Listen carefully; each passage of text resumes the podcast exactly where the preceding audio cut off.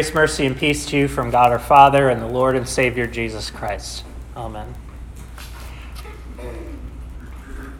In our sermon today, we're going to reflect on four parts in a hymn that is coming up at the end. So, Timothy Peterson wrote a hymn that our choir will be singing at the end of the service, and it's a reflection on Luther's experience of God his experience of the God he feared and hated, transformed into the God he loved and cherished. Beginning with his troubled heart, as he looks at the words of Romans chapter 1. And Luther wrote the following He said, It isn't enough that we miserable sinners, lost for all eternity because of original sin, are oppressed by every kind of calamity through the Ten Commandments. Why does God heap sorrow upon sorrow through the gospel? And through the gospel, threaten us with his righteousness and his wrath. This is Luther reflecting on where he was at around 1517 in his introduction to his Latin works. He's talking about his experience of God growing up all the way into adulthood, that he was seeing in the Bible and in God himself in his prayers a God who was never satisfied. When he read that phrase, the righteousness of God is revealed in the gospel, he thought it meant that the gospel was showing us a righteousness that we could never meet, a righteousness that could never be ours, a righteousness that in fact made God so righteous he could never have time or patience for sinners like him. A theologian named A.W. Tozer wrote a rather famous statement in his introduction to a book called The Knowledge of the Holy. He says, quote, What comes into our minds when we think about God is the most important thing about us. What comes into our mind when we think about God is the most important thing about us.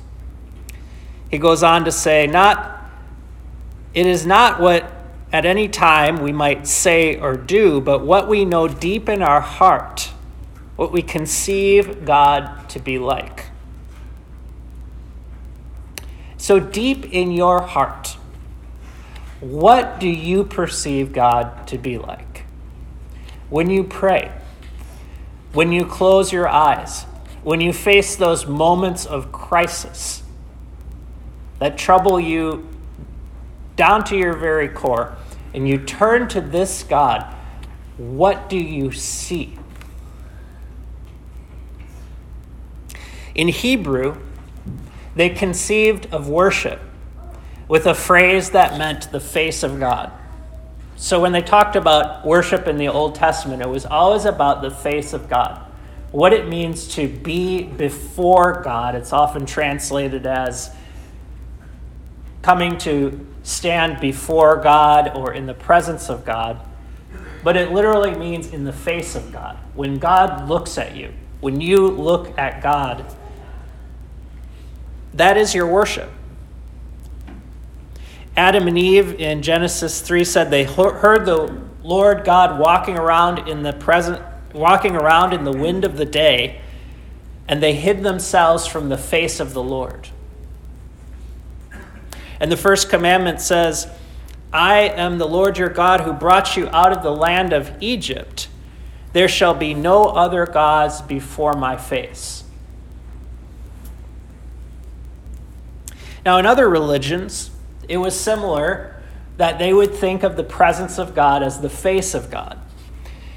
They would picture God in terms of the idols that they created, and those idols would have faces faces with eyes, nose, mouth. And symbolically, they would express what they thought that God was like by how they shaped the face of the God. So you could have a God that was fierce, angry. You could have a God that was benevolent and kind. You could have a God that was jovial and laughing. You could have a God that was, in fact, afraid. When Luther read Romans 1, then, he discovered a face of God that he thought was disgusting. And so he felt guilt, he felt shame. And left on our own, that is the proper understanding. Left to ourselves, we should feel shame. We should be afraid. We should feel bad. And we should not have the courage to look God in the eyes. And that's the way we are by nature. By nature, we don't like eye contact with human beings to begin with. I mean, I don't know how you are with sitting down and looking somebody in the eyes when you talk with them. But for most of us, it's, it's uncomfortable. You have to learn and train yourself to do that. But even more so with God. Psalm 27 says, You have said, Seek my face, and so my heart has sought you. When Luther would come to those passages which told him to go to God, to pray to God, to seek God, for him it was not an experience of joy and happiness, then it was, it was torment. And this is where he left his thoughts with Romans chapter 1. So we'll sing chap, uh, the first verse to our hymn on page 5 before continuing with the gospel.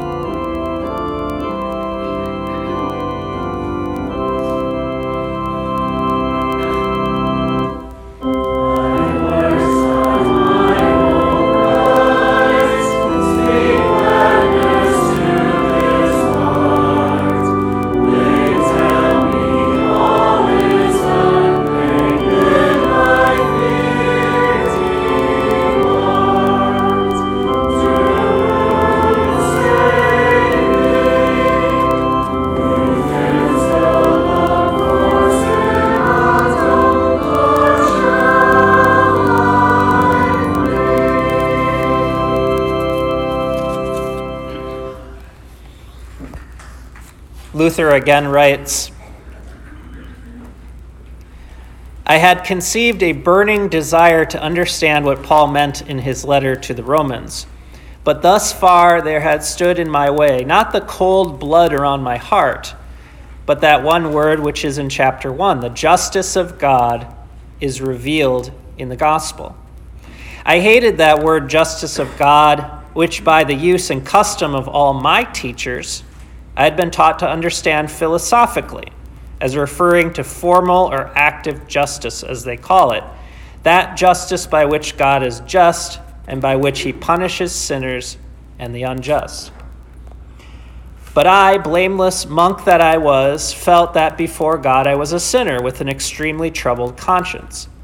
I couldn't be sure that God was appeased by my satisfaction. I did not love, no, rather, I hated the just God who punishes sinners. Have you ever had a boss who is never satisfied? Someone that's above you, someone whose respect you want, either for the work that you're doing to get acknowledged, or simply someone you want to love and to please. And maybe you've had that boss who no matter how hard you work, how much time you put in, week after week, they're not going to ever tell you it's good enough or they're satisfied. How much more detrimental can that be when it's in relationships of love, in relationships of family, in relationship with God?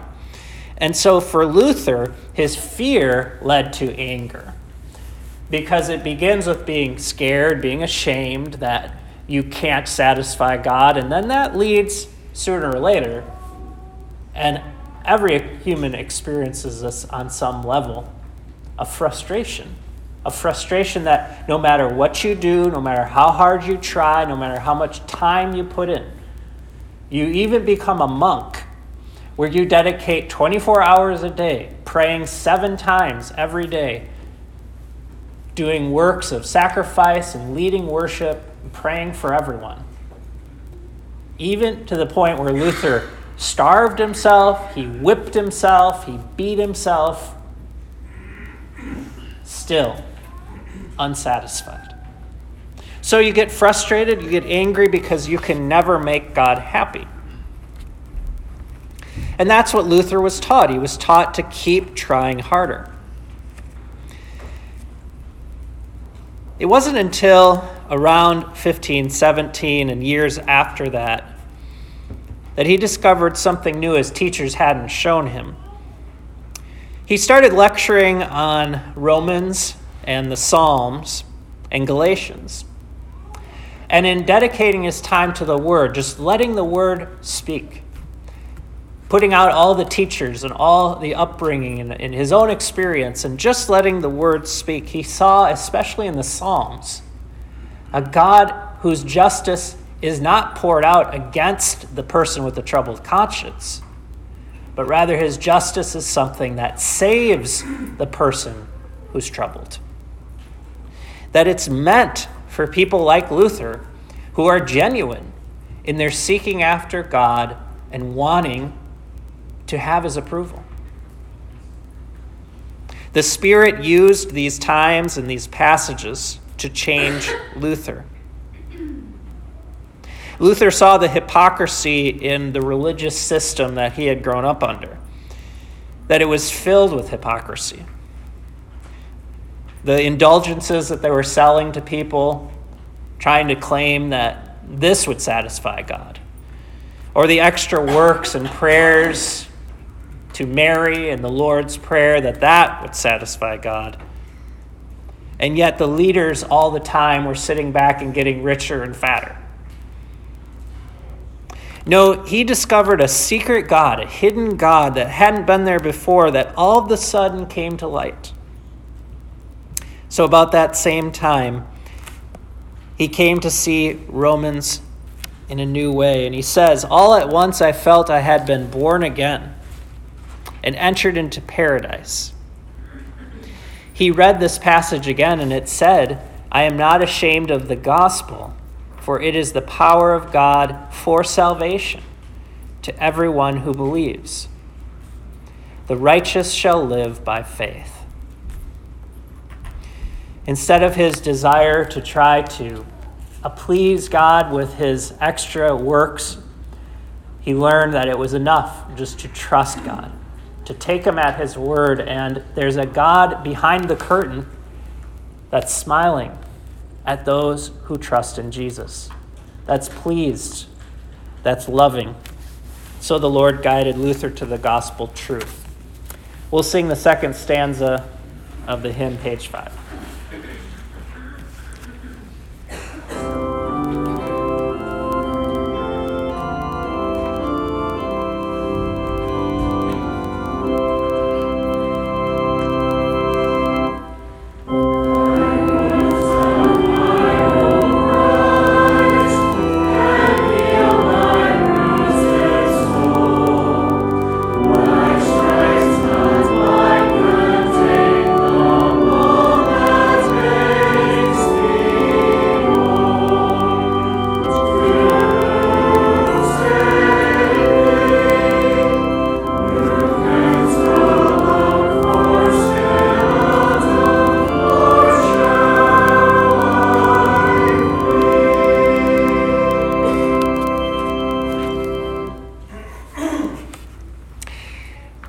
It's fascinating to me that the place where Luther seemed to come to his deepest understanding of the gospel was not actually in Romans or Galatians, which came later on, but that he says was in the Psalms. That in the Psalms, Luther would see that hidden God that he had missed for so many years. In 1528, he wrote about the Psalms in his introduction. He said, The Psalms ought to be a precious and beloved book, if for no other reason than this. It promises Christ's death and resurrection so clearly and pictures his kingdom and the condition and nature of all Christendom that it may be well be called a little Bible. He goes on to describe the human heart like a ship on the sea that's tossed this way and that way. So the waves of, of life come pounding in, the storms and lightning and fear and miserable conditions aboard that ship throw your heart into uncertainty. They throw you this way and that way till you're, you're beaten up from the storms of life. But he says, in that storm, the Psalms are still there.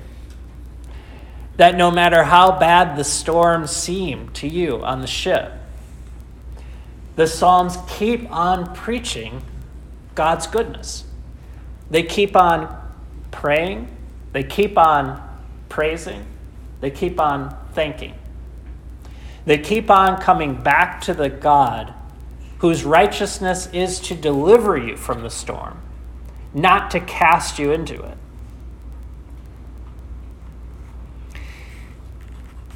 He says, In the Psalms you will see your own self, for here it is true the saying, Know thyself, by which you can know yourself as well as the God who created all things.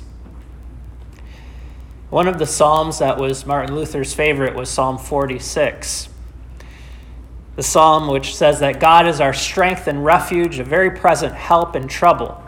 And though the sea be moved and the earth give way, the mountains be thrown into the sea, though the waters roar and rage at us, we have a city of peace. A mighty fortress is our God. And he wrote the hymn that we'll sing at the end A mighty fortress is our God. Seeing that in the Psalms, there is a true righteousness and salvation that protects us because those experiences are so real for us. The experience of doubt, the experience of fear, the experience of anger is so real for us. The experience of uncertainty. That we need to grapple with that, not run away from it, not try to find a God who who pretends like none of that even exists, but in the Psalms, there's a God who is totally honest. And we can be totally honest too. And yet, He never will leave us, He'll never forsake us. Though devils all the world should fill, eager to devour us, they have nothing won, because the kingdom is ours. We'll sing the third stanza of the hymn. Bye.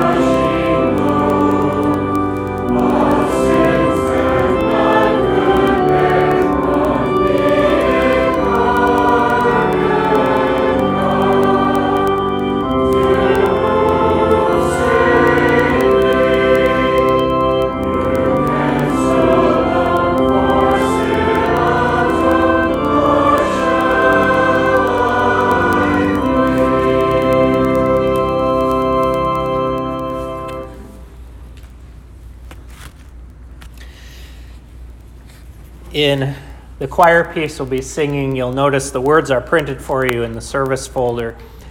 And when you get to the third stanza, it's called the bridge. And I'm, I'm not a music expert, so Timothy could have a, probably a whole sermon about the bridge. But I did look this up to see, well, what is the bridge? And the bridge is what connects two pieces, parts of the song together. So it's, it's a part of the song that might have a little bit of a different melody to it something that uh, throws you off from the regular rhythm. And yet, it always brings you back to the chorus, back to the main theme. Is that close enough? But I thought it was interesting to think about where that is in this hymn, the bridge, and how the bridge is right in there in verse 3 to get you from the troubled anxiety and anger of not knowing whether God loves you to the final chorus, which is the joy. Because we all have to cross that bridge. And sometimes it feels like maybe we've gone halfway. And sometimes it feels like maybe we went and then we went back to the fear and anger. But you are seeing in Luther and in the gospel a God on the other side who's calling to you Come to me, all you who are labor and are heavy laden.